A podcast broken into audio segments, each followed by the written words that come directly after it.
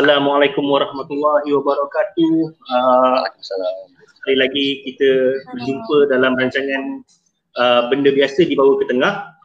Uh, so uh, kepada yang uh, orang kata berada di depan skrin menanti rancangan ni, terima kasih. Uh, malam ni uh, kita akan uh, topiknya apa tadi? Uh, apa tu? Uh, media dan komunikasi. Kewan, ah, media dan komunikasi. Okey. Bersama kita tetamu jemputan kita malam ni ialah Dr. Mastura Muhammad. Uh, uh, Assalamualaikum Dok. Dan terima kasih kerana sudi malam ni. Ya. Terima kasih Dr. Uh, join kita orang. Uh. so uh, uh, Dok ialah uh, boleh panggil Dok eh? Dok Mas. Boleh, Dok Mas. panggil Mastura pun boleh, tak ada masalah. Panggil Mastura pun boleh eh? Okey. Uh, yeah. Cik Mas ni sebenarnya adalah seorang uh, senior lecturer. Senior lecturer itu saya tanya kali tadi. Senior lecturer dalam bahasa pensyarah kanan kan? Pensyarah kanan, yes. Pensyarah kanan. Okey, pensyarah kanan di dalam bidang media dan komunikasi di Universiti Putra Malaysia. Betul? Yes, with a doctorate in Betul. Betul. Hmm. Ya. So so uh, kali pertama saya jumpa uh, Cik Mas Cik Mastura ni ialah masa tu Cik Mastura tengah buat uh, thesis, uh, rasanya thesis on uh, for her PhD ke masters. Uh, I think for five years back. Uh, masa tu uh, tentang apa, apa dia? Ha, uh, tentang citizen journalism, PhD, betul? PhD. PhD. Ah, uh, masa tu tengah yes, buat PhD. Ah, uh, yes. tentang citizen journalism. Okay, so malam ni uh, saya sebab kebetulan sebenarnya memang memang uh, nak cerita tentang uh, media dan komunikasi tapi memandangkan apa yang tengah berlaku dekat Perancis dan dan dan uh, ianya bertitik tolak daripada media saya rasa malam ni kita punya topik ni jadi dia jadi macam satu level naik sikit. Sebab um, mana kata apa yang tengah berlaku dekat ini Mas. Uh, Nami Off off Nami punya mic. Nami uh, Tausun. Kau punya mic tak boleh pakai ni.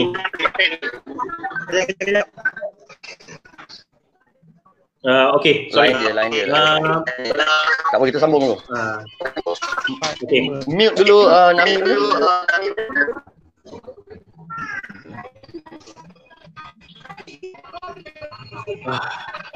Okay, so uh, uh, ni boleh keluar dulu tak Nani?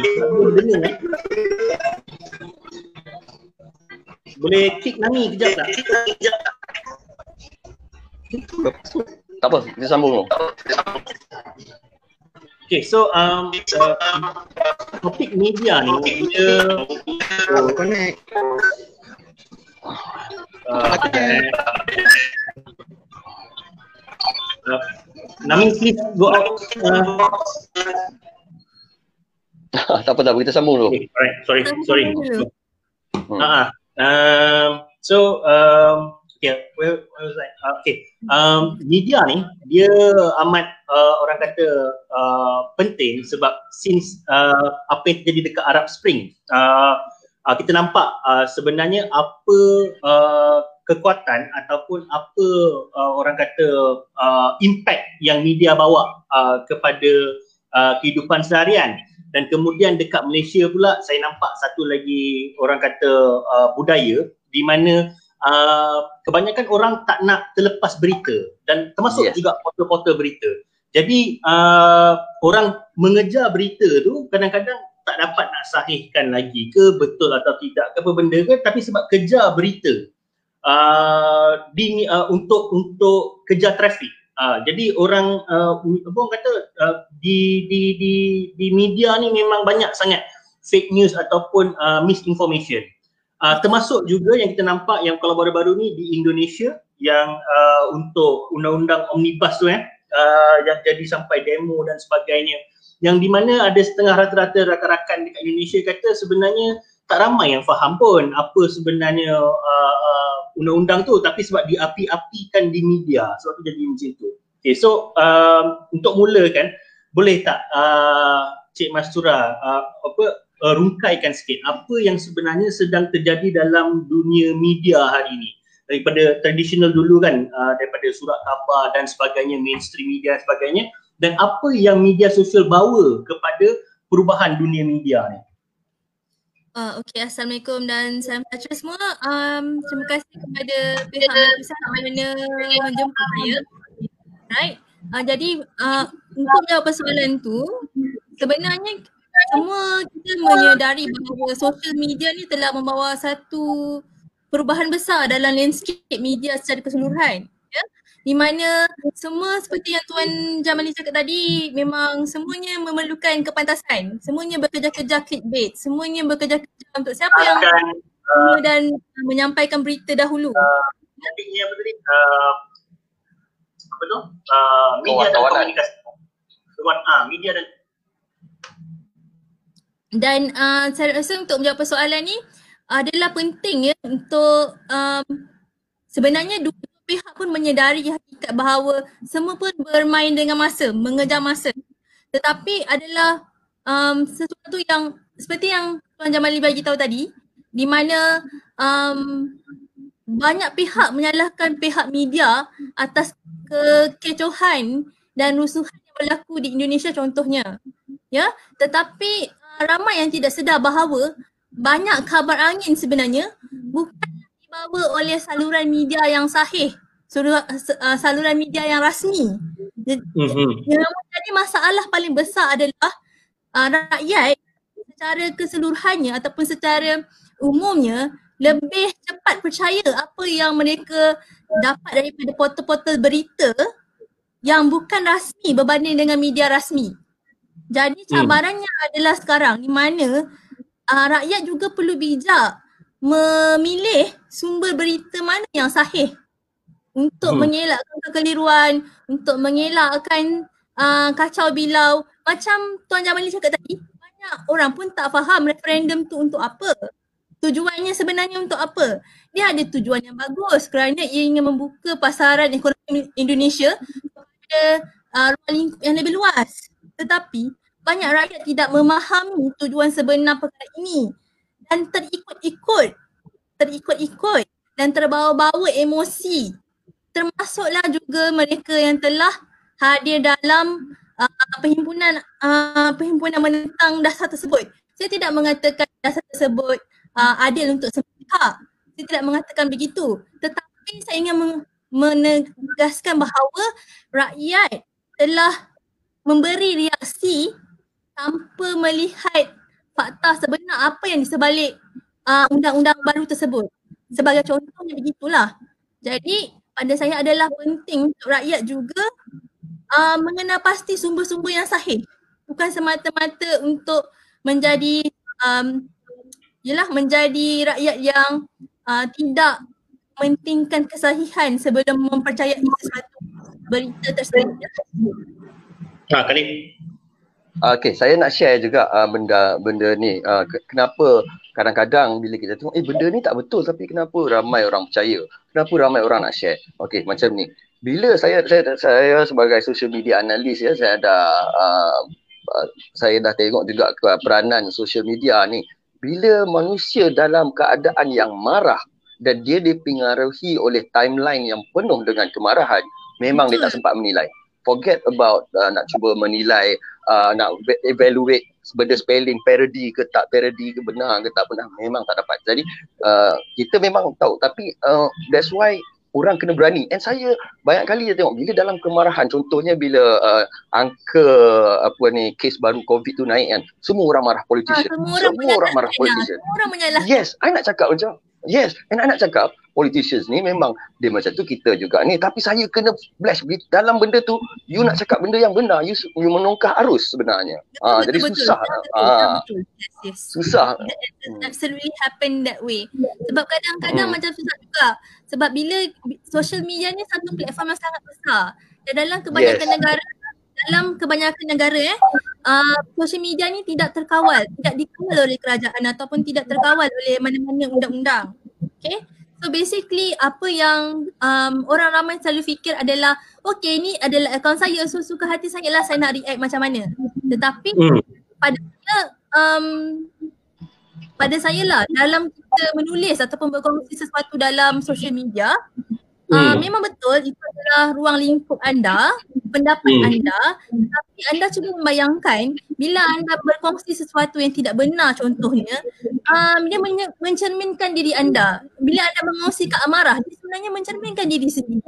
Dia macam bukanlah sesuatu yang it's just like common sense.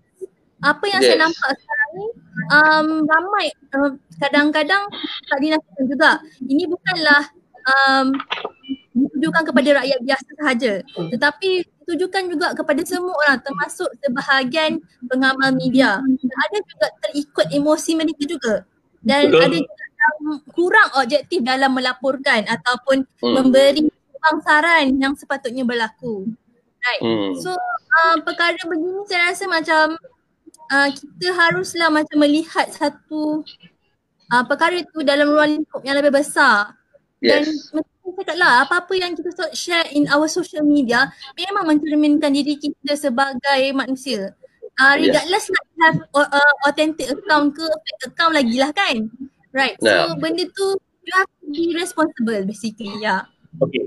Kalau kita tengok kronologi uh, sejarah media ni, dia ada sebab kenapa media alternatif dengan uh, media sosial ni dia jadi booming dan orang meletakkan kepercayaan kepada uh, portal-portal bukan rasmi ataupun bukan mainstream ni dia bermula dengan uh, semasa sebelum zaman uh, media sosial di mana kita ada mainstream media lah. Basically kita punya TV stations, kita punya akhbar dan sebagainya.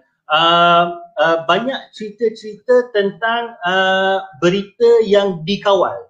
Berita yang dikawal oleh uh, pemerintah jadi dar- daripada situ dia wujud distrust. Dia ada dia ada orang kata apa orang kata uh, trust deficit kepada yeah. media-media ni uh, yang dia kata oh tidak melaporkan apa yang sebenarnya. Jadi ini yang sebenarnya yang memberi uh, orang kata uh, anjakan kepada uh, pengamal-pengamal media alternatif uh, untuk uh, apa orang kata mengisi kelompongan tu.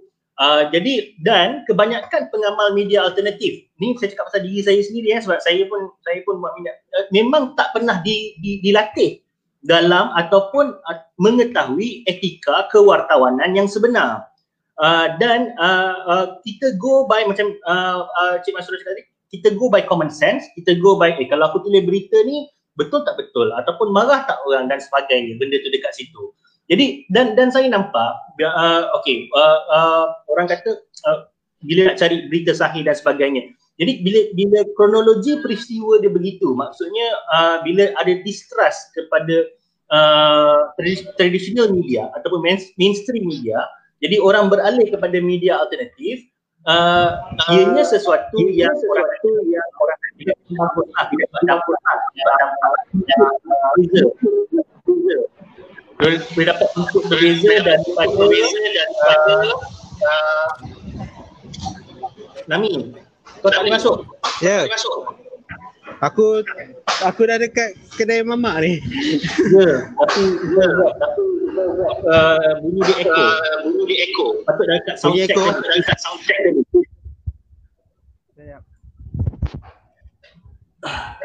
Ah, okay, I, I, aku nak bagi contoh sikit. Nak bagi contoh sikit. What happened in what the happened US? In the US.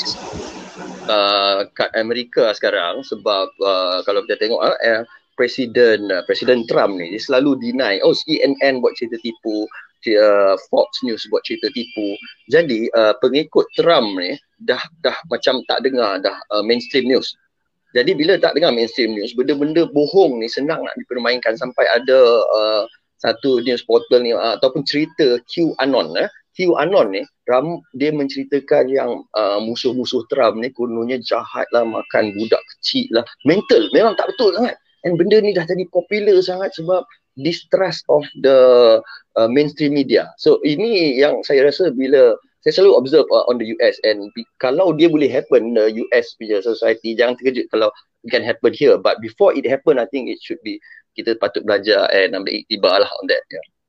Okay, uh, ada satu perkara yang saya ingin tambah eh. Bila kita bercakap tentang distrust of the mainstream media dan benda ni uh, bukan sahaja berlaku dekat Malaysia macam uh, Cik Halik cakap tadi Ia berlaku di seluruh dunia dan ia bukanlah uh, terhad kepada pengaruh kerajaan semata-mata. Contohnya um, media Amerika. Kebanyakannya pun mainstream media dipengaruhi oleh owners dia. Siapa, uh, siapa yang memiliki uh, organisasi berkenaan. Seperti contoh eh, saya kongsikan pula saya punya kajian semasa master saya. Uh, dia merupakan kajian yang berkaitan dengan laporan peperangan Iraq. Okay, okay. saya membuat comparison antara uh, news coverage yang dilakukan oleh CNN, BBC dan juga Al Jazeera. Berita yang sama, exactly the same news. Tetapi bagaimanakah ia disampaikan kepada uh, orang ramai, kepada halayak adalah sangat berbeza yang kita panggil news treatment aka news framing. Okay, uh, framing sangat berbeza. Sebab apa? Sebab owner dia berbeza. Walaupun kita duk cakap orang uh, putih ni, orang uh, orang daripada barat ni uh, semuanya freedom of press. But actually it's tak. objective. The objectivity tu sebenarnya dictate by many other factors. Many, many, many other factors. So uh, macam bila kita tentang objectivity laporan ya, uh, kita nak cakap so, contohnya sebab media antarabangsa selalu kata uh, uh, media di Asia terutamanya terkongkong oleh kerajaan. Tetapi apakah kurangnya mereka? Mereka pun dipengaruhi oleh ownership. Mereka pun dipengaruhi oleh faktor politik. Mungkin kita tak nampak sebab dia tak berapa nak jelas. Tapi dia punya intervention tu, dia punya campuran, campur tangan tu memang ada. Kalau hmm. kalau tak ada, kalau tak ada, mesti objectivity of reporting tu sama je untuk semua media yang saya dah kaji. Uh, masa research tu dia tunjuk tak siapa yang paling objektif? Al Jazeera lah kot I think in this context. Ah uh, uh, memang pun. Ah uh, tapi Al Jazeera pun ada juga isu ada yang juga, macam ada contoh lah. macam ada. yang baru ni ya. reporting kat Malaysia. So never trust uh. anything 100%. Always uh. have 5% or 10% uh, distrust on anything. Uh, 5% like um, macam uh, macam kind of like kita tak boleh percaya 100%. Kita just macam ambil benda tu as fact kalau benda tu is credible fact, kita ambil benda tu tapi kita just uh, also include our common sense. Is it kind of acceptable or is it not acceptable? Sebab uh, hmm. dalam kewartawanan sendiri, sebab tu nak saya selalu bercakap, uh, sekarang ni kebanyakan um, berdasarkan saya punya uh, dapatan kajian PhD pula, kebanyakan mereka yang uh, berfungsi sebagai wartawan warga ataupun kewartawanan rakyat ni, mereka melakukan journalistic process. Okay, journalistic process ni pertama dia conceive idea. Okay lah, dia ada pendapat, dia conceive idea. And then uh, kedua dia confirmation. Ketiga dia construct the news. Empat dia kena check, dia kena correct benda tu betul ke tak betul. Okay, mm-hmm. so ramai orang menggunakan proses yang sama tanpa going through journalism school. Tanpa going through what is journalism ethics. Okay, itu yang saya cuba tekankan semasa saya buat saya punya thesis tempoh hari. Di mana uh, perlu ada juga sedikit walaupun study, walaupun you tak belajar pun uh, bidang mm-hmm. kewartawanan, perlu ada sedikit kesedaran lah untuk uh, faham sedikit kenapa pentingnya ada etika sebelum anda melaporkan sesuatu dan kenapa pentingnya kena ada sumber-sumber yang sahih sebelum anda melakukan sesuatu. Right. So macam benda tu, I know it's not easy to do because waktu masa tadi, tapi macam yes. saya cakap tadi, macam saya cakap tadi, even even um, trusted media pun akan ada leaning. Ada Agenda, political yeah. leaning, uh, leaning because of ownership, ada leaning because of various reasons. Mm-hmm. So as someone yang receive the news, as someone yang terima the news, you have to be your own filter. Okay? You have to be your own filter. Whether this is uh this is correct, this is not correct. Sebab tu saya kata um, pendedahan etika kewartawanan patut diberikan kepada semua orang. Ya mungkin tak study journalism tetapi sedikit pemahaman perlu di, disebar luaskan kepada semua orang. Betul. Hmm. Okay. Uh, cerita pasal okay uh, saya setuju bab uh, kewartawan apa etika kewartawanan ni uh, perlu diberitahu kepada semua diajar kepada semua. Uh, tapi tapi uh, macam mana tu? Macam macam adakah uh, ada short courses ke untuk ni? Ataupun mungkin uh, Cik Mastura sendiri berpandangan bahawa kerajaan uh, perlu abang kata uh, minta uh, syarikat-syarikat ni berdaftar di bawah media I I, I don't know how uh, but but how sebab uh, media sosial ni dia dah getting out of hand dia dah yes. orang akan share apa saja tanpa periksa dan sebagainya apa benda semua kan walaupun kita dah bagi tahu banyak kali kita dah uh, orang kata uh, banyak ramai dah pihak yang kata uh, orang kata ah. sahihkan yes. dulu berita dan sebagainya tapi memang tak terkawal memang tak terkawal uh, kan? Lebih-lebih lagi bila ada yang masuk uh, pemahaman macam oh uh, uh, everything is dictated semua dikawal oleh uh, media barat oleh Freemason. And and, and especially pula sekarang sekarang what yeah. my concern is uh, is another thing okay? Walaupun benda berita tu tak sahih tapi benda tu dah dimainkan but and it may affect uh, people punya opinion and especially mental health. Macam contohnya hari tu orang kata darurat darurat ni kita tak announce tak announce. Tapi kalau kau tengok timeline orang dah pening sakit kepala dah oh, orang dah oh, aku nah, macam mana macam mana nak jadi. ha jadi ini bahaya when when can you imagine someone yang tengah marah ke apa and then because of uh, social media kita panaskan orang lain and dia mengamuk dengan family dia. For example they get into accidents. So you must understand uh, the implications of uh, tweeting uh, or posting benda-benda marah ni yang ni ya, ada implication dia. kena faham. yes. Yes. Nah always people have to understand the impl- implication. Sebenarnya kadang-kadang kadang-kadang lah. Um, hmm. memang orang-orang ni dia nak kejar clickbait dia nak kejar reaction dia nak kejar viral. Bila you hmm. mar- you, you buat orang marah lagi besar reaction orang tentang perkara tersebut. Tapi tetapi Betul. tetapi basically um you have to put common sense. If you uh, create such reaction, kalau ada uh, melakukan sesuatu yang sebegitu, adakah ia akan mencetuskan kebaikan ataupun ia akan mencetuskan panik? Macam tadi um, Tuan Halid cakap, memang akan hmm. mencetuskan mental health problem, ada anxiety, yes. stress. So benda-benda macam tu yang kita tak nak lihat dalam masyarakat kita. Jadi, hmm. dasar tanggungjawab di situ? Kalau you tak nak jadi tanggungjawab uh, as a person per se, but at least uh, think about um, being somewhat rather apa yang orang apa yang English panggil decent decent citizen lah. Decency, I, yes, decency. Yeah, yeah. citizen. Kita tak expect semua orang, uh, kita tak ada nak expect semua orang berfikir sama wavelength dengan kita, tak. Tapi basically, hmm. sebagai rakyat, sebagai orang ramai, sebagai ahli masyarakat, satu je retweet, satu je. Payah banyak. Satu je retweet. Boleh mengkacau bilaukan um, masyarakat. Betul. Boleh mengkacau oh, yes. bilaukan. Ya. Satu yang sahaja. Tu, yang tu saya ada contoh. Uh, beberapa tahun lepas, uh, apa kita pernah uh, bergaduh teruk uh, warga maya kan lah. Dia bergaduh teruk antara uh, orang-orang di Malaya dengan orang-orang kat Borneo. Dan uh-huh. tahu tak sebenarnya hasil dia benda tu tercetus daripada apa? Daripada satu status budak umur 16 tahun. Uh-huh. Satu status budak umur 16 tahun yang tak tahu ujung pangkal, yang tak tahu dia ni ada masalah uh, uh, isu family ke, mental health dia okey ke tak okey ke dan satu status tu telah membuatkan memang masa tu kau-kau bergaduh benda tu. Dan dan dan benda tu uh, apa orang kata echo apa yang yang yang Cik Masura cakap tadi. Kadang dia cukup satu tweet dia cukup satu tweet dia untuk mengkacau bilaukan semua benda.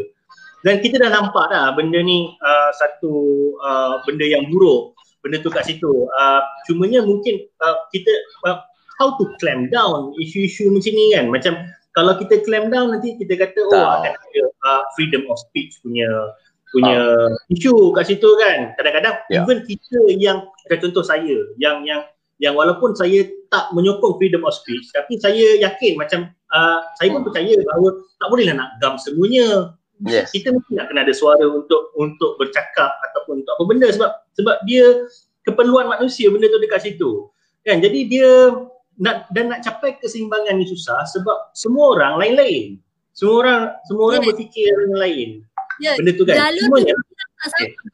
Apa yang kita panggil wavelength lah. Brain wavelength kita tak sama. Macam mana kita memahami satu tu tak tak sama. Ha ah. Tak. Tapi uh, ya. macam kita cakap tadi. Ha ha. Ha, cumanya Cik Masyurah, ni, ni saya nak tanya. Uh, adakah uh, Cik Masyurah sendiri sebagai seorang pensyarah uh, di dalam media, bidang media dan komunikasi merasakan uh, contohnya kerajaan kita pun perlu step up game dalam uh, to communicate uh, info-info yang ada. Uh, Cik Masyurah rasa uh, kita lack ke ataupun kita kurang ke uh, kerajaan kita ataupun agensi-agensi dalam menyebarkan berita tu dulu. Maksudnya macam saya pernah eh bila bila saya kan kan kita kan baca uh, apa-apa news dengan a pinch of salt percaya ataupun tidak dan sebagainya. Dan saya cuba cari uh, orang kata uh, apa uh, maklumat sebenar tak jumpa. Tak jumpa dan dan benda ni bukan sebab benda tu fake. Benda tu ada memang ada dalam news dan sebagainya tapi nak dapat first hand information daripada apa yang mungkin menteri cakap ke apa benda tak dapat, tak dapat cari. Kan? Jadi jadi benda ni jadi isu sebab kadang-kadang okay, uh, let's take about uh, press conference daripada menteri. Apa yang menteri cakap, the- benda ni selalu jadi. Apa yang menteri cakap selalu dikatakan dispin oleh media. Tapi bila kita cuba cari teks yang sebenar, word by word daripada menteri, tak jumpa. Tak jumpa. Jadi jadi kita pun tak tahu. Jadi kita kadang-kadang kita nak bantu untuk untuk uh, orang kata menerangkan apa yang sebenarnya dan sebagainya. Tapi macam mana nak terangkan yang sebenarnya sedangkan kita tak dapat pun informasi itu first hand. Sebab kadang-kadang wartawan ni saya percaya bukan semuanya nak spin. Tapi kadang-kadang wartawan ni ialah apa apa yang dia fikir lah wavelength dia lah. Maknanya apa dalam dalam dalam ucapan menteri yang mungkin 30 minit satu jam tu mungkin dia rasa oh benda ni yang penting. Wartawan Ah, lain betul. rasa oh mungkin benda ni penting. Kan? macam Jadi dia highlightkan benda tu. Okay, saya share sikit saya punya pengalaman yang pen, yang tak berapa nak banyak jadi streaming ni. Memang betul, um, kadang-kadang bila kita buat news streaming ataupun bila kita katalah teks tu empat muka surat. Okay, uh, sometimes our bosses ask us macam kau highlight lah mana-mana yang kau rasa important. Lepas tu nanti dia akan screen balik whether kita uh, kita ambil benda tu uh, dalam konteks yang betul ke konteks yang dia rasa kurang tepat ke sebab tu lah ada editor dan ada sub-ed kan. But basically benda tu selalu berlaku. Sebenarnya macam kadang-kadang bila uh, bila contohnya saya bagi contoh bilanya uh, pihak uh, politicians especially menyalahkan uh, media adalah uh, spinning. Tapi sebenarnya hakikatnya saya rasa um, saya rasalah uh, berdasarkan pengalaman sebenarnya kebanyakan politicians tidak menerima sebarang training, media training eh untuk berhadapan dengan pihak media. Tu je problem dia sebenarnya. Saya rasalah in in my in my humble experience, in my humble experience that is Hmm. one of the main reason. Uh, Ah, apa yang dilakukan oleh apa yang dilakukan oleh media barat uh, sejak beberapa tahun ni sebab dia dah tahu um, apa dia dah tahu possibility perkara sebegini akan berlaku adalah uh, mereka melakukan uh, apa yang kita panggil transcribing transcribing of the speech live macam whenever sometimes you can see the transcribing uh, live on YouTube for instance so you boleh screen capture pun benda tu. Betul ke tak betul? So you can Mhm. cross check. And I think that is also applicable. Boleh dijalankan uh, dalam for instance teks menteri. Especially when it comes live. Macam press conference kan live. So benda tu Hmm. boleh buat transcribing process. At least kita tahulah oh benda tu uh, memang betul ke diucapkan oleh menteri. Dan uh, wartawan pun boleh cross check balik. Eh um, uh, informasi ni uh, I boleh uh, validate. Betul ke tak betul? Hmm. sebab benda tu dah ditranscribe. You tak boleh tipu pun you tak boleh ubah pun apa yang telah ditranscribe. So I think that's uh, one of the solutions whereby um, um, the organisation yang buat press conference tu um, boleh buat. Okay. right? It's the Um, benefit of the organization's reputation as well as um, the media dia boleh membantu media dia pun boleh membantu uh, melancarkan proses penyebaran maklumat tu sebab pada Okay. saya kalau perkara tersebut boleh dilakukan dekat negara lain ia juga boleh diusahakan di Malaysia Betul? Okay. Um, saya rasa point tu bagus but uh, ada point juga nak share uh, yang tadi kita dah share dah which is to not trust anybody or any news uh, portal or any social media accounts or any politicians 100%. This is salah. Once you do this because everybody boleh buat silap. Because, and we have to understand uh, we have to understand that juga yang there are people out there yang nak manipulate this for their own uh, personal gain juga tau. You have to understand that sometimes kenapa dia nak bagi orang marah? Sebab dia nak yeah. orang marah supaya marah dengan pihak tertentu supaya kemarahan ni mungkin membuat orang lain ambil action. There are evil people that wants you yeah. that that wants your attention and will manipulate it for their own gains. People must realize that. No matter which, which faction tak ada siapa. So in this sense I rasa macam ya Allah uh, yang boleh kita percaya 100% ni just Allah je. Tak ada Allah apa je. yang boleh percaya. Allah je. No. Allah sebab semua orang boleh buat silap. Dan, dan ada dua jenis silap. Satu ada silap yang disengajakan satu yes. lagi yang tak uh, uh, yang tak disengajakan. Ah uh, kita tak tahu niat dia sengaja ke tak sengaja. Ah. Uh, and others uh, berapa banyak country kita dah berapa banyak kali kena tipu dengan pemimpin. Jangan janganlah. Tak kisahlah side mana pun. So always have that reservations. Yang siapa pun kita suka ke tak suka dia mungkin salah kot. Dia mungkin betul. Because and and and and one more thing dia punya whatever announcement that comes pun tak impact kita lagi pun. Whatever you hear in the news janganlah cepat panik sangat Ya, ha? bukannya Ah, jangan panik sangat bukannya katalah ada bom atom meletup kita kena lari on the spot whatever it is kena tenang.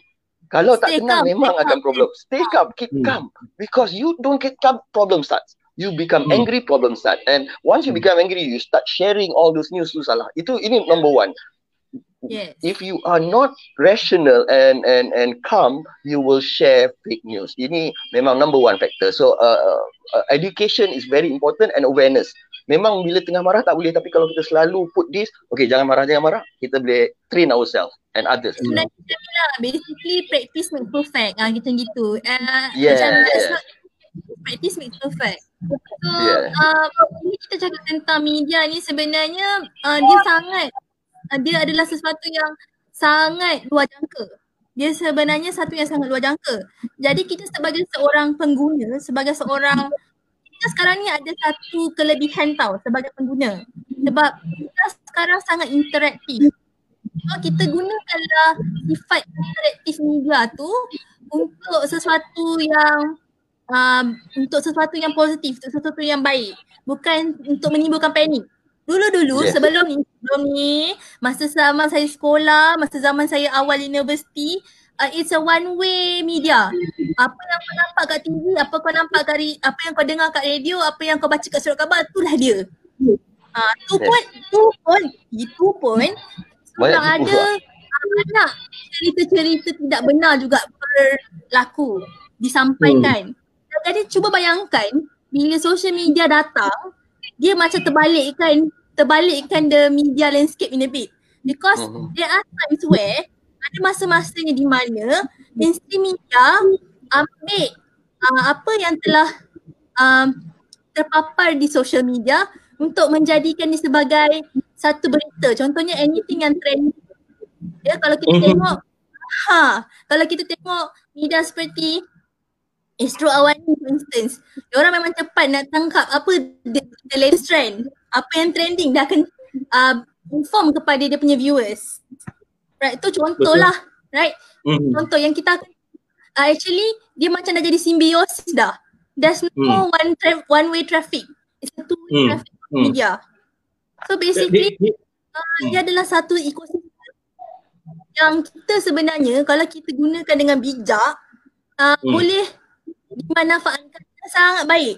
Tapi kalau Betul. kita hmm. salah guna, akan menimbulkan sebegitu banyak kekacauan lah. Hmm. Dia, dia, dia dalam dalam media ni, dia, dia ada dua jenis manipulation. Number one is half truth. Uh, uh, okay yes. lah, bukan half truth lah ataupun lebih kepada uh, okay daripada uh, ini, ini selalu yang jadi masa zaman uh, media dikawal di mana uh, daripada ada, ada 10 perkara dia kena sampaikan tapi ada dua perkara tu buruk uh, dan dua perkara tu disorokkan. Ah, ha, dia disorokkan. Okay. okay. Benda ni dia boleh katalah cherry picking ke ataupun uh, not to say half truth pun tapi sebenarnya cherry picking. Maksudnya nak nampak yang cantik-cantik je. Mana-mana yang buruk semua nak tutup. Tapi Sampai okay, sekarang yang, pun. Ha, yang tu basically ialah dia dia uh, dan, dan dan ini adalah uh, apa orang kata uh, norma manusia ataupun kita punya naluri manusia untuk tutup yang buruk-buruk hanya tunjukkan yang baik-baik. Semua orang kat social media pun macam tu. Okay, tapi yang jadi isu yang pada saya yang sangat-sangat besar ni ialah spin, half truth, yes. uh, misinformation, misquote dan sebagainya. Benda ni dia direct menipu. Dia direct menipu. Dia, dia tahu benda tu betul tapi dia direct menipu dan to create a, a, a perspective, a, a sentiment dekat situ. I think that is much more way worse daripada uh, yeah. controlling media in a way you hanya bagi tahu benda yang baik-baik you buat, yang buruk-buruk hmm.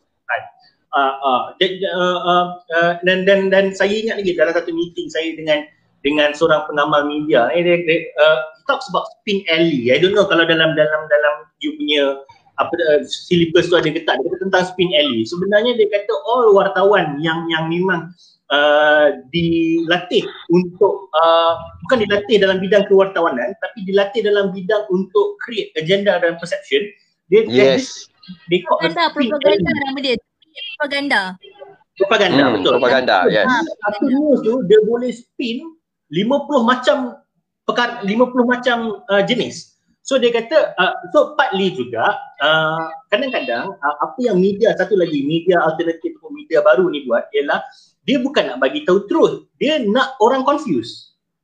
Yes, dia, dia, dia, dia, dia, lagi banyak Yes, yes, yes. Ah, benda yeah, tu memang sampai orang confuse. Banyak orang spin lagi banyak lagi banyak orang akan react. Sebab dia nak reaction tu. Dia nak the reaction. Betul. Sebab, dan dia nak juga orang confused. People people hmm. who are confused. Ya, sebab orang confused ni dia sama ada dia senang dikawal ataupun dia dah malas nak ambil tahu lah. Sebenarnya hmm. nak uh, tak ambil tahu apa yang jadi pun satu perkara yang buruk juga dekat situ. Yes. So, ya benda tu. Sebab tu saya kata kan, uh, uh, kata uh, orang selalu kata pasal weapon of mass destruction, iaitu nuclear and what so what not and semua kan sebenarnya weapon of mass destruction ni uh, yang dalam dunia hari ni is media sebab saya nampak media ni dia, dia sampai ke tahap dia untuk hancurkan sebuah negara they don't they don't need to send orang punya tentera sebenarnya dia hanya perlu buat orang orang rakyat negara itu sendiri untuk retaliate dalam negara itu sendiri. Uh, and and ya dan benda ni sangat merisaukan benda tu dekat situ. Uh, sebenarnya uh, macam ni lah kita tengok kan uh, pepatah Melayu kan selalu pernah uh, orang Melayu ni dia bijak tau. Dia dah hmm. meramal ni sejak lama lagi. Dia memang dah beritahu kat kita uh, dah tahu dah. Pen tu lagi tajam daripada mata pisau. Ha, hmm. lagi tajam daripada, daripada pedang even. So uh, dia memang apa yang kita kongsikan dalam konteks sekarang apa yang kita type lah basically kan. Apa yang kita hmm. type kan yang kita kongsikan tu boleh uh, macam tadi satu retweet saja boleh uh, mempengaruhi emosi, boleh mempengaruhi tindakan, boleh mempengaruhi yes. boleh mempengaruhi uh, segala macam faktor yang membuatkan kita nak uh, percaya ataupun tak percaya sesuatu, nak mengambil tindakan tentang sesuatu ataupun tidak. Uh, dia lebih yeah. dia macam basically play with your psycho lah. Play with your, yes, your yes. It's, it's not about tech yeah. It's not about tech. Hmm. It's not about uh, teknologi sekarang ada social media, kita boleh dengar kat handphone. Ah, uh, it's not about technology. It's about the human emotion, human uh, psychology. Yes. It's like mm. playing with your psyche. Macam orang orang putih yeah. cakap playing. So bila dia uh. dah sampai um, to that to that level that uh, that particular news or that particular information memang mempengaruhi anda punya pemikiran, mempengaruhi anda punya perasaan. Jadi uh, itulah dia punya natijah ni kan. Yes. And and and benda ni juga kalau hmm. kita buat awareness, kita buat ni. But at the same time dia macam uh, kita punya race ni like uh, human punya immune system nak lawan dengan virus ni asyik hmm. sama lah juga dengan orang yang nak uh, nak bagi awareness untuk uh, PK secara logik ni ada juga orang yang buat propaganda ni dia pun dia punya kepakaran tu pun tinggi juga so it will always compete that's why kita kena selalu yeah, yeah. preach uh, kena ajar and tingkatkan yes. uh, uh, social media savvy kita ha pastilah ha hmm. betul betul tu kita memang kena constantly buat. Okey lah, uh, yes. apa yang saya kongsikan ya, saya punya pendapat. Uh, sebenarnya um, kerajaan buat masa sekarang telah menjalankan uh, tugas yang agak baik ya, agak baik dari Sebenarnya, segi uh, yes. nak mematahkan, nak mematahkan berita-berita palsu, nak mematahkan uh, misinformation. There's two there's two types of news yang kita patut uh, re-evaluate which is fake news as well as misinformation. Fake news adalah sesuatu yang uh, betul-betul tipu tapi uh, misinformation apa, adalah apabila kita fabricate kita fabricate benda tu kita fabricate the information so that it fits our needs. Tadi yang uh, Tuan Jamali cakap pasal cherry picking tu is a fa- fabrication. It's not entirely a lie but it's a fabrication. So that people ni uh, dia akan percaya je apa yang dia nampak dan dia dengar dan apa yang dia nak percaya. Okay. Hmm. Jadi uh, saya adalah sangat penting juga ya untuk um, bukan saja sebab sebenarnya untuk membenteras berita palsu contohnya untuk membenteras misinformation uh, bukan terletak kepada kerajaan sahaja. Right? Hmm. So um perlu berganding bahu. Um, uh, contohnya macam kami academician kami selalu um, menyarankan kepada pelajar-pelajar kami untuk uh, remain ethical in your media practicing. Tak kira lah dalam platform apa pun. Sebab sekarang Hmm. ni you tak oh saya kerja kat surat khabar sahaja. Okay you kerja kat surat khabar tapi you have to remember uh, your surat khabar tu ada online portal. So basically your journalistic skills tu tak apply in one medium sahaja. Dia akan apply across the medium. So basically Hmm. kita as academician selalu mengingatkan para pelajar untuk uh, remain ethical. Regardless lah Hmm. you nak kerja, you nak cepat, tapi Hmm. um, technology also supports. You can also uh, re, macam you, uh, macam akan ada masa untuk check sama ada your betul ke tak. Sebab kalau Yes. your media organization, serious media organizations, they have access to databases, they have access to uh, resources yang you boleh double check whether your information is uh, credible or not. Hmm. Hmm. Whether your source is credible or not. Kalau macam Hmm. kalau macam saya selalunya uh, saya amalkan tunggu sehari ataupun dua hari 24 ke 48 jam tunggu tengok news tu macam mana dan selalunya satu Yes. news tu dia akan lebih clear, dia akan lebih jernih, lebih terang Yes. uh, lepas 48 jam. Orang Ya. akan Lepas ada share 48 jam. Yes. Ah, And- sebab and- and- 48 jam tu semua. Ah. Tapi saya faham kadang-kadang media ni dia nak kejar sebab sebab to them it's bread and butter lah. Saya, Yes. saya nak Ah. kata saya Kadang-kadang marah kita dengan kena media.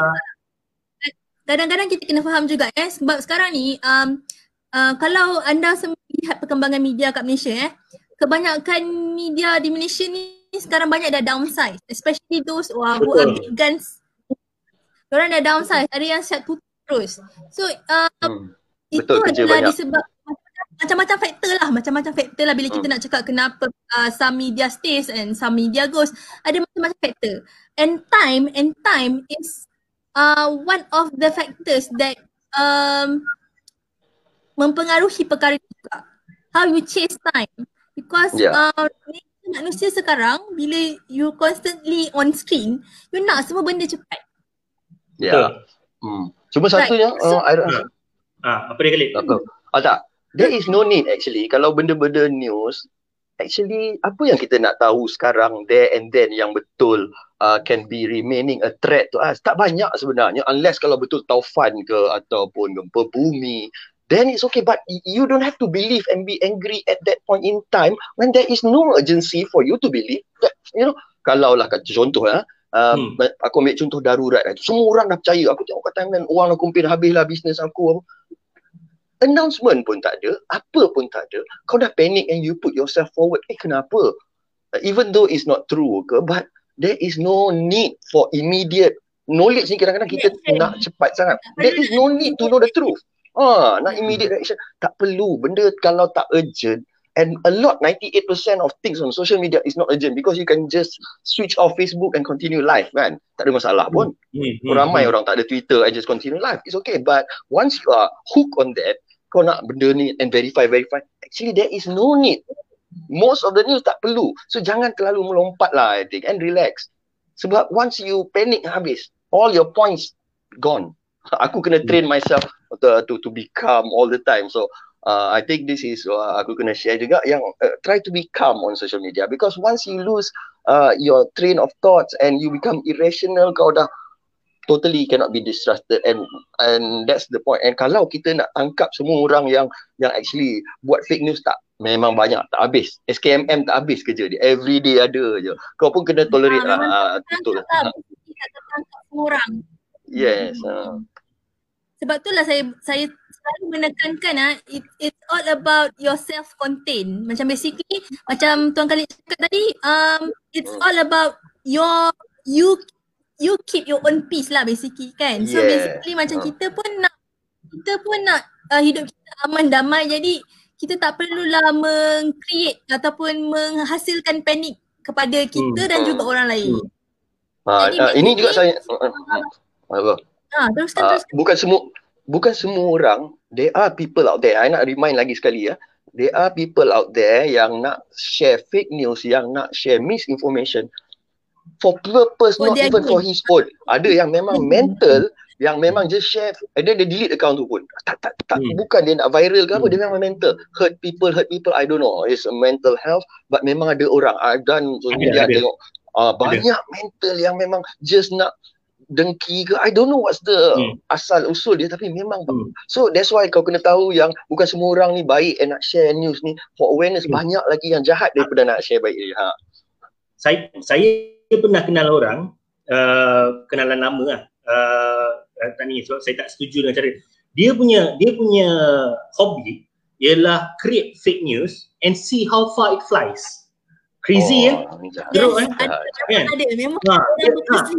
dia, dia, dia, dia, dia macam macam apa? Macam macam kalau kita tengok Batman kan, Dark Knight kan, Joker kan. Dia kata Joker, he just wants to see the world burn. There are people like that. yes there are a lot yes. Dia orang buat fake news, memang dia, Untuk dia. Ya, yeah, and dia orang dia orang sebarkan hanya untuk Yes. tengok how far it flies. Macam dia bila tengok benda tu dalam dalam group WhatsApp, dia Yes. tengok benda tu orang banyak share, orang banyak Oh, dia bangga. Puas. Oh, dia rasa puas. macam bangga lah macam bangga yes. Ah, and, and, and I feel that's crazy man. Benda ni Ah, kan. Uh, macam masa MH370 hilang dulu kan ada seorang seorang budak ni dia create account dia kata dia anak pilot yang mati tau and orang semua percaya orang sedih kesian Allah kesiannya padahal dia fake account. Dia delete. Lepas tu dah viral gila. Imagine what goes on kepala otak orang yang buat macam ni? Aku tak boleh faham. So memang banyak orang mental. Ah tapi Cakap- kan macam uh, macam, macam saya nak share sedikit lah ya tentang um, macam mana how, how fake sebab kadang-kadang uh, based on saya kena cerita juga uh, sedikit tentang saya punya kajian semasa masters eh. Sebab itu Yes, nak buat please. comparison ada social media versus selepas ada social media. Sebab masa Hmm. saya buat masa tahun 2010 I completed my masters in 2010 masa tu social media dah ada tapi dia tidak begitu hmm, seperti sekarang. Um, in comparison sebab uh, dalam saya punya projek ilmiah ketika tu saya ada buat dua paper, dua paper. Satu tentang peperangan dan uh, uh, media coverage about war, satu lagi tentang pilihan raya Australia. Sebab masa tu memang tahun uh, pilihan raya lah untuk negara Australia masa tu Julia Gillard yang menang. Which is dah lama kan. Tapi just nak Hmm. cerita eh bagaimana bagaimanakah uh, signifikannya uh, perkembangan social media ni how it changed dramatically the um, the paradigm of uh, news ni daripada tahun 2010 ke tahun 2020. Kita ambil je tempoh 10 tahun ni eh. Dalam tempoh 10 tahun ni kita boleh melihat sebagai contoh uh, news reporting semasa tahun 2010-2011 macam uh, masa tahun uh, per- perang Iraq tu masih berlaku dengan contoh kita ambil sekarang uh, perang Syria yang dah berlarutan pun hampir 10 tahun juga. Kita ambil konteks sebab tu je yang saya boleh buat comparison. Um, Lihat bagaimana um, perang Iraq pada ketika itu di digarapkan dalam media versus Hmm. bagaimanakah perang Syria digarapkan sekarang. You hmm. akan ber, Siri, perbezaan yang sangat ketara. banyak Syria ni tak tahu mana betul lah hmm. And uh, to the point that you tak tahu pun sebenarnya apa yang media bet- apa yang media uh, laporkan adakah ia 100% mencerminkan the situation ataupun hmm. um, dia hanya sekadar satu tempelan macam dia just macam oh aku nak report ni so aku report lah hmm. right hmm. Hmm. dia uh, menerima um, news coverage or uh, news treatment yang adil dari hmm. uh, media antarabangsa as well as social media. Kita ada social hmm. media. Patutnya kesedaran tentang perang Syria contohnya hmm. lebih besar. Lebih besar Betul sebab tak? ada tetapi somehow dia menjadi lagi confused. Sangat kecil. Betul. Benda yang jadi kecil. Compact Saya tak tahu macam Iraq. Semua orang cakap tentang perang Iraq. Right. Ah without social media. But um, when it comes to how the media landscape has changed, it can happen both ways. Kita tak boleh nak cakap media tu sebenarnya um, one way street. Tak. So apa sahaja yang berlaku dalam media kita sebelum ini versus apa yang dah berlaku dalam media kita sekarang adalah oh. something yang kita tak boleh compare dari segi contohnya orang selalu cakap macam ni kenapa dulu tak ada fake news? Bukan tak ada. Ada. ada. Ada, ada. Memang wujud. Tetapi empasisnya ataupun penekanannya adalah berbeza berbanding apa yang kita ada sekarang. Hmm. hmm. macam uh, basically comparison dia adalah keberadaan teknologi tu mengubah yang mana kita melihat media dan sekarang ni pula rakyat macam kita ni, rakyat macam kita ni pun boleh jadi sebahagian daripada media circle. Betul? Betul? Betul. You see how the paradigm has changed? Hmm. Ni, ni cakap pasal perang je, tak cakap pasal benda lain hmm. pun. Hmm. Uh, saya tak boleh cakap pasal politik sebab uh, politik hmm. bukan bidang. Susah. Oh. Perang. Ha, saya boleh cakap pasal perang sebab kajian saya tentang perang. So basically, hmm. kalau awak kalau semua orang contohnya buat comparison um comparatively the uh, the war in Iraq have provided more coverage longer discussions compared to perang Syria dah hampir 10 tahun ni tapi orang macam tak kisah pun pasal sebab dia confusing. Uh, ah, hmm. sebab dia confusing. confusing. Ha. I pun tak tahu, sumpah Allah yang pun tak tahu mana yang baik, mana yang jahat, mana yang bom, mana yang mati. Yeah. Percaya ni, lepas tu dia kata tipu. Lepas tu percaya tu kata tipu. Ya Allah, aku pun dah jam. Ha, ini pun bahaya sebab kita dah, hmm. bila dah banyak sangat penipuan, orang akan malas. Orang dah confused. Sebab, oh. sebab kau itu taktik juga tau sebenarnya. Ha, taktik, macam, taktik, ha, yes. Macam, macam kau, kalau kau tahu benda tu salah dan kau tak boleh menang, so what you do is ha. you confuse them. You confuse them. Misinformation dia. No return. Sampai kau rasa macam malas lah aku tak nak sentuh isu perang Syria yes. ni sebab aku tak tahu siapa salah siapa betul. Betul. Ha, aku dah confused tahap gila-gila. But anyway, macam mana nak tolong? Ha, but anyway, uh, being in media myself lah, basically, uh, uh, kalau siapa yang kenal saya, basically, kita ada satu portal, uh, The Patriot. So, apa, basically, it's a media jugalah, uh, uh, hmm. media company. Um, I know for a fact that media is a cash burning industry lah you punya you nak bayar you punya penulis you nak bayar you punya yalah segala macam bentuk. Then kalau lebih-lebih lagi kalau you buat coverage dekat luar you nak kena bayar orang punya mileage untuk cover news apa benda tu it's a cash burning industry.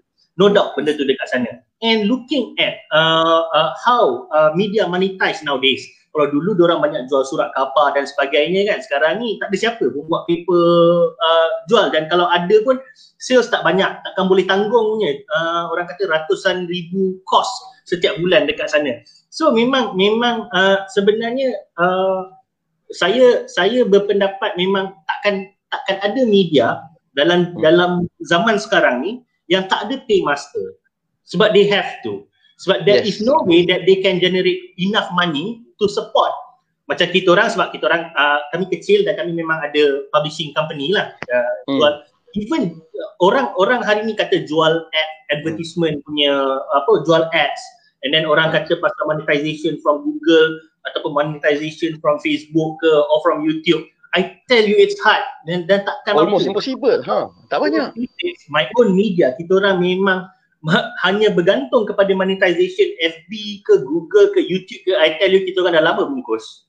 Kita dah lama bungkus. Tak boleh tak mampu apa benda. So memang uh, bila I fikir balik I kata tak mungkin. Uh, news outlet di serata dunia uh, dengan orang punya capacity dengan orang punya orang kata uh, staff yang ada dengan uh, nak kena cover keluar cover news dan sebagainya tak mungkin orang tak ada pay master dan dan benda ni uh, walaupun I tak setuju tapi I faham sebab Faham, yes. that, that is your bread and butter you kena cek makan Betul. macam mana you, Betul. you, nak you nak jadi impartial pun susah sebab you ada pay Hmm. master dan dan you kena ikut uh, propaganda dan agenda Ya, pay master propaganda you. pay master.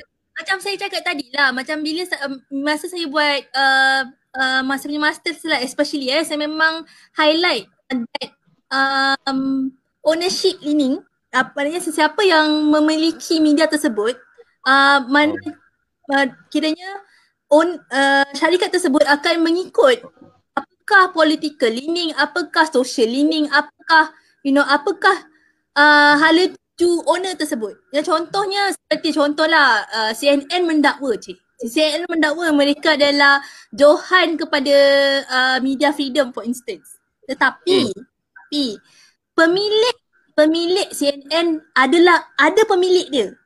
So Hmm, hmm, hmm. sebenarnya even CNN sekalipun dia membuat news framing tu sesuai dengan kehendak pemilik dia.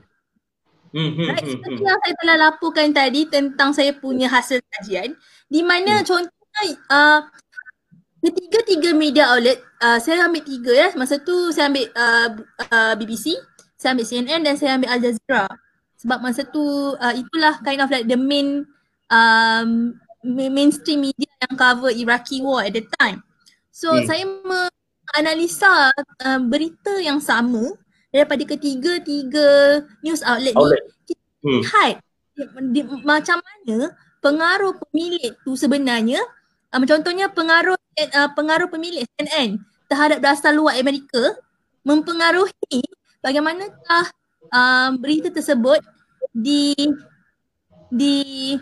Uh, diwar-warkan diwar-warkan kepada umum. Hmm. Okay? Okay. Uh, dan benda tu tak berhenti ke, uh, tak berhenti uh, sekadar uh, televisyen saja. Dia juga berlaku dalam media cetak, dia juga berlaku dalam uh, media digital yang lainnya. Tapi masa tu, Hmm. masa tahun 2010 tu, almaklum lah media digital baru nak membangun. Jadi um, dia punya kesan tu tidaklah ketara seperti sekarang. Hmm. Kalau kalau ada lah eh uh, Cik Masura, kalau ada lah uh, macam uh, news outlet yang masih uh, melaporkan as it is. Uh, maksudnya apa yang dia nam up, secara objektif lah. Apa yang uh, uh, Okay, kali lagi naik kepala dah. Macam Tak ada, tak ada. Saya jadi ke? kepala jugalah. So, Saya macam dekat Malaysia- juga. kalau dekat Malaysia uh, saya, uh, keyakinan kita sepatutnya pada bernama lah sebagai sebuah agensi yang melaporkan tanpa bias dan juga tanpa uh, fear and favor. Maksudnya dekat Yes. situ lah nama kalau macam mungkin international tu mungkin uh, Reuters ke kan uh, benda tu kat sana. Tapi tapi lah Cik Mastura sendiri say, do you think that there is still an unbiased uh, uh, news outlet out there yang uh, apa orang kata uh, melaporkan as it is? Ada tak lagi? Sebenar, sebenarnya based on kajian saya, kajian saya pada tahun 2010 tu, um, saya boleh cakap uh, 90% saya yakin bahawa tiada, tiada Yes. uh, kecuali, kecuali ada satu organisasi yang dinamakan Reporters Without Borders. So Reporters Without Borders ni Ah, actually itu okey. adalah satu organisasi yang memantau memantau um, uh, laporan-laporan media yang yang diwar-warkan di seluruh dunia. Jadi mereka ni uh, cuba untuk meletakkan satu objektiviti sebagai uh, faktor utama tetapi memandang mereka bergerak sendiri dan mereka tak ada funding besar jadi um, mereka lebih um, Ha. lebih kepada membuat kajian tentang perspektif perspektif yang Oh. dikeluarkan oleh media-media konglomerat ni. Ya, Hmm. Hmm. daripada menyokong, selain daripada menyokong um, berita-berita especially in uh, war uh, war zone ya macam kat Sudan, macam uh, dalam uh, kawasan-kawasan Afrika contohnya negara-negara Afrika di mana mainstream media tak cover pun, tidak ada coverage daripada mainstream media tentang perkara negara-negara tersebut. Jarang sekali. Um, tapi reporters without borders ni kalau you visit dia dia akan dia siap ada satu section uh, in the website yang khas berita untuk benua Afrika. Yes. Sebab apa? Mereka menyadari bahawa benua ini tiada siapa Under report. Hmm. it is underreported region. So Yes. mereka uh, selalu mengadakan ataupun selalu mewujudkan um, macam special report on Afrika. Tapi bukan dari segi bisnes. Of course lah sebab sekarang ni sebagai contoh uh, pelabur Cina contohnya. Uh, Hmm. sangat berminat Afrika sebab mereka berpendapat bahawa Afrika ni macam lubuk emas. Banyak lagi peluang yang unexplored. So Hmm. basically tu kita tengok dari segi bisnes. Tetapi dari segi Hmm. humanity, dari segi uh, keperluan rakyat, jarang sekali ada penekanan uh, terutamanya dalam liputan media. So inilah uh, usaha-usaha yang dijalankan oleh Reporters Without Borders untuk memberi sedikit highlight kepada benua berkenaan dalam Yes. dalam bidang tersebut. Ya. Okay. Hmm. So I I think just um, ada perlu juga penekanan terhadap perkara-perkara sebegini dalam uh, when we discuss about global journalism, global media perlu juga ada sedikit penekanan tentang perkara-perkara macam ni. Yes, uh, just nak share sikit uh, because uh, kalau you pernah dengar Pulitzer Prize eh Pulitzer Yeah. Prize ni is the award given to journalists apa and Pulitzer ni kalau you kaji balik is the dramatization of the Yes. story. Is the Hmm. dra- dia bukan as it is. It is the dramatization. Lagi kau buat benda tu drama bagi bagi orang sedih and get emotional reaction and you get a prize for that. Is that good journalism in the first place? No. It's not. So benda ni yang orang duk dapat award is actually when you are not telling the the thing as it is and you put dramatization into it. So bila kau kata journalism award for journalism pun kau dah uh, take uh, dramatization as and you reward people for it, then you know that journalism there you have to discount at least 50% when you read anything pun. Yeah. Uh, Sebenarnya Anyway, benda ni bukan uh, berlaku. hmm. Sebenarnya benda ni bukan berlaku dalam journalism saja. Ya. Yes. Uh, dramatization ni dia berlaku dalam segenap aspek ekonomi manusia. Sebab ekonomi ni dia memerlukan drama untuk Ha, Ah, betul. masal. hype Drama the show. economy. So that's why um, macam bila um, mungkin ada benarnya apa yang Tuan Khalid cakap tadi tetapi macam saya cakap lah dia bukan sahaja berlaku dalam dunia jurnalism dia berlaku di mana-mana Mm-mm. sahaja. Jadi Hmm. macam kita telah bincangkan sejak awal sebagai seorang pengguna, sebagai seorang penerima kepada informasi tersebut menjadi tanggungjawab kita sendiri untuk uh, uh, be our own filter as well as tell at least uh, our immediate our immediate society that what this is what you should do. Okay? Hmm, Dan hmm, hmm, hmm. kewartawanan tu macam saya cakap tadi um, memang betul kebanyakan orang tidak pun uh, belajar etika kewartawanan sebab dia tak pergi journalism school. Tetapi Betul. saya um, tidaklah uh, menjadi kesalahan malah keperluan kepada semua rakyat Malaysia sebenarnya. Semua rakyat di dunia ni uh, yang, me, yang especially yang aktif menggunakan social media untuk menyebarkan informasi untuk mendapatkan sedikit kesedaran dan kefahaman tentang apakah itu etika kewartawanan because you are using journalistic process to share the information but then yang part etik tu you tinggal pula ha, macam gitu Yes. Okay. so basically Uh, if, okay. you, if you want to practice you practice the whole lot don't Not cherry picking. hmm. Ya, ya. Betul, setuju. So anyway, uh, kita dah udara selama sejam lebih. Sebenarnya Ah, ha, ha, Thank you ya, doktor. ya. Thank you doktor. Yes, ah, baru dah tahu. Nanti boleh panggil lagi. Boleh panggil lagi doktor. No worries. Expected kali kan? Expected Ha. kali kan? Ini macam Hmm. bab media ni besar dan dan dan uh, takkan cukup sejam untuk kita bincangkan pasal Ah, media ya. ni. Kan? Yes, yes. Uh, satu, uh, mungkin kita boleh uh, later on kalau ada isu kita, kita boleh naikkan lagi sekali tentang media dan komunikasi ni. Dan sebenarnya, sebenarnya kalau kalau kau perasan, kalau kita perasan lah, eh, hari ni patutnya kita ada dua topik. Satu topik media dan komunikasi. Satu lagi adalah topik dia ialah uh, apa peranan uh, warga OKU dalam uh, pembinaan negara. I'm sure Yes. benda ni ada kena dengan uh, sebelum kita habis lah kan. Maybe we can take around 10 to 15 minutes.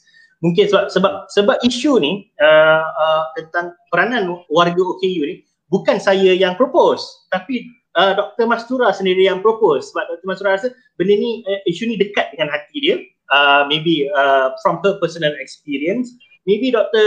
Mastura boleh uh, kongsi sedikit uh, why uh, why is this uh, particular topic important for you and and what is the message that you want to to put across to people who are hearing this today Okay, so about uh, peranan OKU ni sebenarnya um, adalah penting ya untuk semua orang, semua rakyat Malaysia terutamanya untuk sedar bahawa sekiranya anda memberi sebagai masyarakat eh, anda memberi peluang kepada OKU untuk menyumbang kepada masyarakat, ia adalah sesuatu yang possible je. Eh, memang it is possible because I can say for instance eh, untuk saya, uh, saya telah diberi peluang oleh banyak orang untuk sampai ke tahap sekarang. Oleh banyak orang. Tetapi tak semua OKU dapat peluang macam saya dapat sebab dia tak diberi peluang untuk menonjolkan apa yang dia boleh tonjolkan. Itu je dia boleh simple. Boleh Dr. Masura kongsi, kongsi sedikit uh, yes. uh, your, your story. Your story, yes. So, so basically, we want to listen uh, to stories. Okay. Alright, so, uh, so sebenarnya uh, saya se- seorang merupakan seorang yang uh, mempunyai cerebral palsy ataupun dalam bahasa Melayu kita panggil palsy cerebral. So uh, palsy cerebral ni adalah satu neurological condition uh, di mana terdapat um, kerosakan uh, di bahagian uh, my brain function especially dalam dalam area uh, pergerakan, pergerakan motor halus dengan motor kasar. Maksudnya kalau anda lihat saya sekarang nampak macam normal. Saya boleh share my opinions. I can do basically what you can do. Right? Tapi basically saya mempunyai keterbatasan. Uh, macam contohnya Cik Jamal ni pernah jumpa saya. Dia kata masa time dia jumpa saya tu hmm, saya tak nampak lah apa yang kurang pun. Uh, tapi bila nak dah, bila dah nak balik tu bila saya dah nak balik dah nak dah habis dah dia punya first interview masa tu uh, baru macam baru macam dia kata ah sorry lah sebab saya tak saya ingat saya tak perasan tadi dia sendiri yang minta maaf kat saya sebab uh, dia rasa macam oh mula-mula dia tak perasan tapi bila saya nak balik baru dia perasan okay basically um, saya mempunyai sedikit uh, ke- kekangan ya untuk bergerak I have some mobility restrictions saya juga mempunyai sedikit restriction when it comes to typing, writing, apa-apa yang melibatkan mobility lah basically. Right? So um, yang um, kondisi yang saya alami ni dia tidak berjangkit. Jangan risau. Dia tak infect sesiapa. Tak tak, tak risau. Outward je. Yes. Dia macam memang tak, tak menjangkiti sesiapa. Dia bukanlah satu jenis penyakit. Dia bukan penyakit. Dan dia tak berjangkit pun. Tak ada pun oh. orang yang um, dapat CP ni just jumpa saya. Just sebab jumpa saya. Cik Jamali pun jumpa saya at least two, twice during the process. Tak ada pula dia dapat CP. Alright. So, um, basically um, condition ni cuma membataskan pergerakan saya tetapi dia tidak membataskan perkara-perkara lain. Dan hmm. sebenarnya untuk saya hadir ke sekolah contohnya hmm. uh, bukan satu cabaran yang besar. Uh, masa sekolah, uh, ibu bapa saya terpaksa uh, pergi ke jabatan uh, pendidikan, pergi ke kementerian untuk meyakinkan mereka yang bahawasanya saya boleh bersekolah sampai to that extent. But like basically education is for all. Of course, uh, setiap orang menerima pembelajaran dengan cara yang berbeza. Tetapi tidak maksud yang dia tak boleh belajar. Right? So uh, untuk kondisi cerebral palsy ni uh, saya dikira uh, mild lah kiranya dari segi tahap serius tu saya masih dikirakan mild hingga moderate.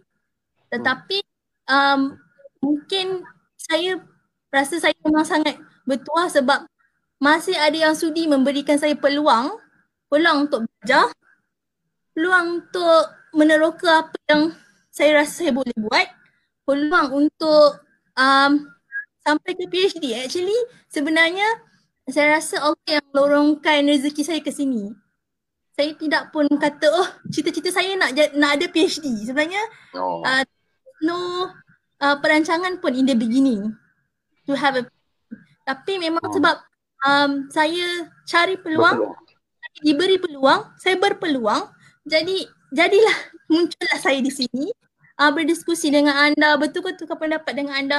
Tetapi kes tidak sama di antara hmm. saya beri peluang dan hmm. mereka-mereka lagi tak semestinya CP juga uh, apa juga jenis uh, OKU pun yang mendapat peluang yang macam saya dapat.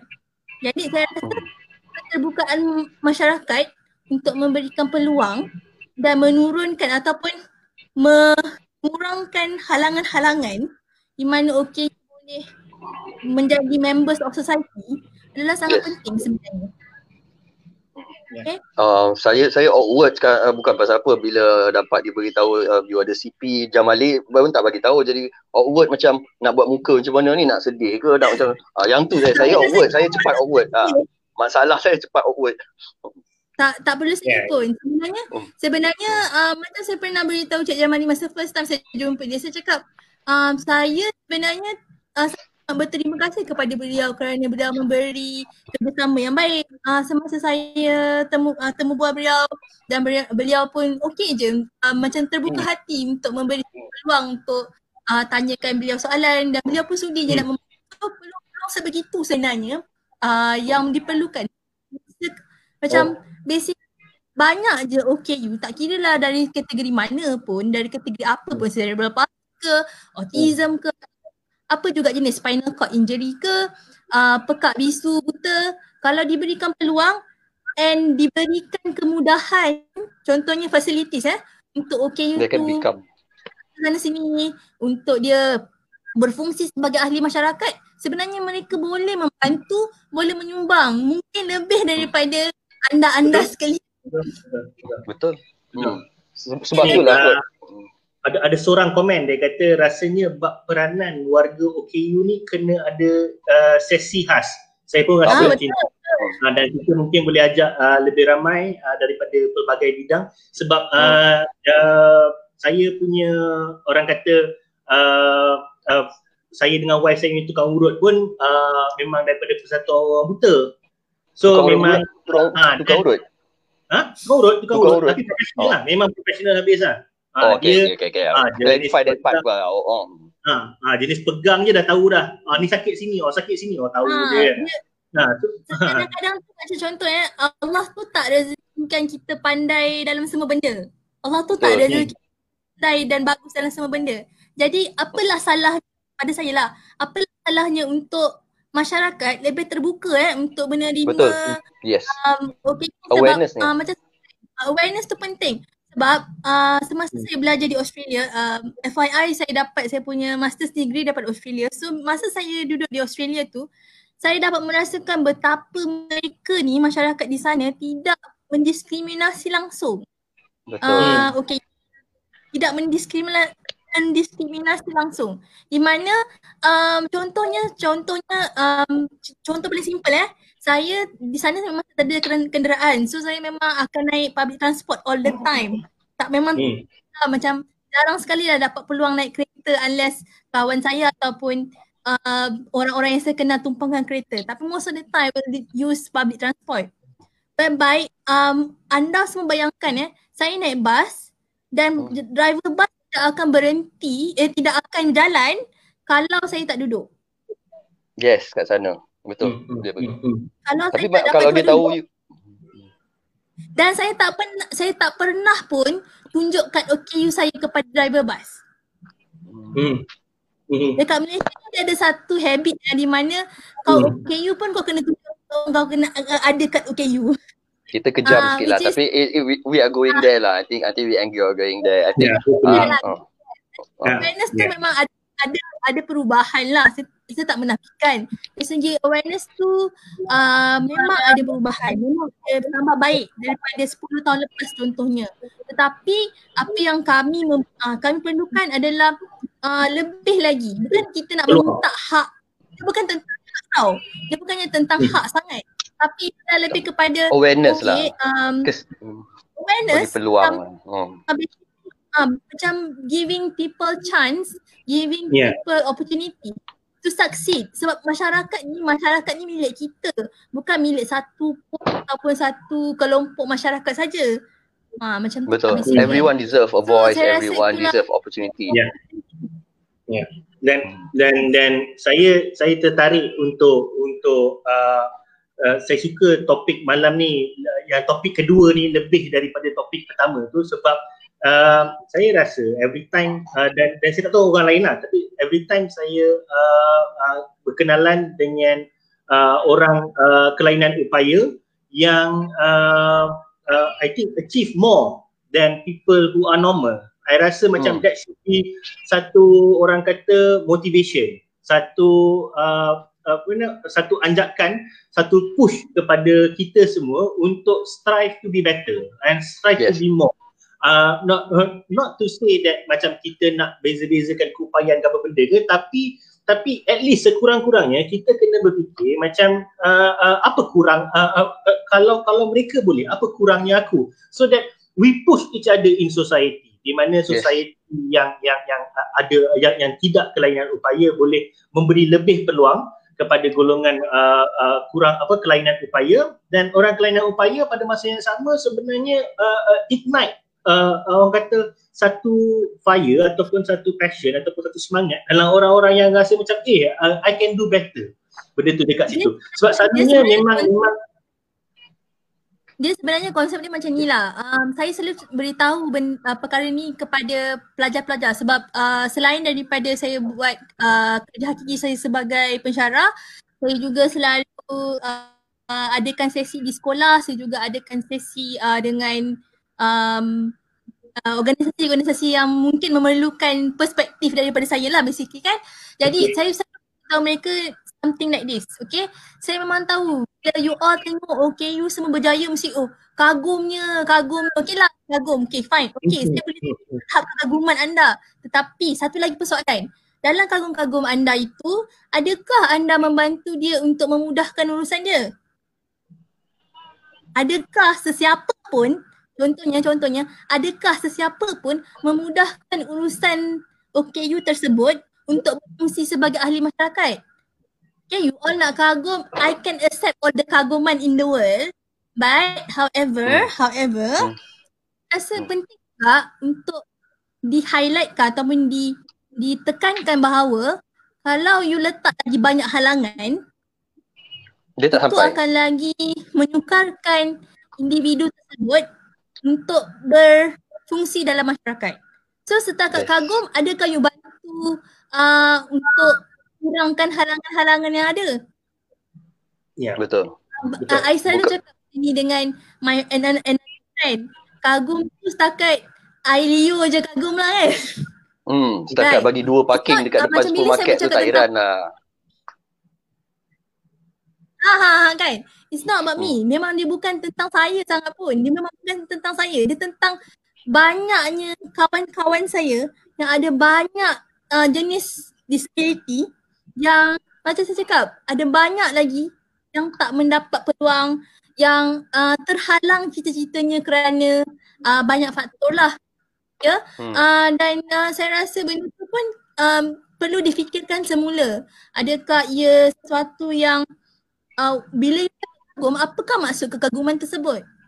Yes. okey okey uh, uh, uh, dok aku dah kena caw lah. Uh, ha Ya ya. Uh, uh, kita adakan satu lagi sesi hmm. untuk uh, ni uh, dan mungkin saya rasa uh, bila dengar dok cakap sini saya rasa uh, uh, uh, kadang-kadang uh, ramai orang tak sedar daripada aspek mana yang sebenarnya kita dapat membantu ataupun uh, kita dapat memberi peluang. Betul. Sebenarnya hmm. saya yakin ramai orang macam nak tapi macam uh, bila bila dok cakap macam oh uh, tak apa tidak diberi peluang ataupun tidak memudahkan. Sebenarnya we are totally clueless. So I, I think, think, agree. I think let's uh, keep this uh, uh, bawa dua tiga guest sekali ke dok dok nanti. Bawa dua tiga guest kawan. Hmm. Kita bincangkan dekat situ dan kita pun nak dengar apakah yes. uh, uh, saranan ataupun harapan ataupun cadangan yang boleh uh, kita bantu. Okey, boleh dok eh? Hmm. Boleh. Boleh, boleh, boleh. Eh? boleh. Thank you so much, Dok. Kita dah masuk 1 jam 20 minit dah ni. Uh, hmm, kan? Itulah, saya pun nak kena beransur. Ada, ada, uh, tadi seorang lagi host Nami masuk keluar masuk keluar so ada banyak staff So, ha, okay saya, lah. nak ke to- saya, saya nak ke toilet ni tak tahan ni saya off terus ah. Baik baik saya go. okay. Baik baik baik. Okey okey okey baik. Thank Okay, you. kepada semua yang menonton malam ni terima kasih kerana uh, terus bersama kita orang walaupun sejam 20 minit. Terima kasih uh, bersama kami dan kepada Dr. Mastura terima kasih Dok sebab sudi berkongsi Terima kasih. dua Terima isu teks hari ini. Kita buat lagi sekali uh, lain hari. Uh, kepada semua esok Kalau nak kupas memang tak habis lah basically memang tak kalau, habis, memang tak habis, memang tak habis. kalau macam nak Okay. buat topik tentang media dan topik tentang OKU ni sebenarnya boleh buat many things actually dan Ya, uh, true. banyak lagi yang kita semua boleh belajar from each other kan Ya, ya betul. Okey, so uh, sebelum uh, saya akhiri untuk semua uh, penonton malam ni, uh, kalau semalam anda ada ikuti uh, rancangan kami bersama uh, uh, Gori uh, atau Financial Gori Azrai dengan uh, Mac Fahim uh, ataupun lebih dikenali sebagai Mac Malaya, berita baik untuk anda sebab mereka berdua dah setuju untuk mengadakan uh, rancangan uh, setiap minggu, setiap hari Ahad 9 malam. Uh, kita akan uh, live dengan dua uh, individu ni uh, Financial Gori dan juga uh, Mac Malaya dan juga esok uh, esok ialah topik kita uh, ialah uh, teknologi uh, apa orang kata teknologi dan sistem dalam membantu uh, perniagaan uh, dalam alas ni lah. So um, kita jumpa esok uh, ada dua tetamu khas juga. So um, uh, jumpa esok. Uh, Assalamualaikum warahmatullahi wabarakatuh. Assalamualaikum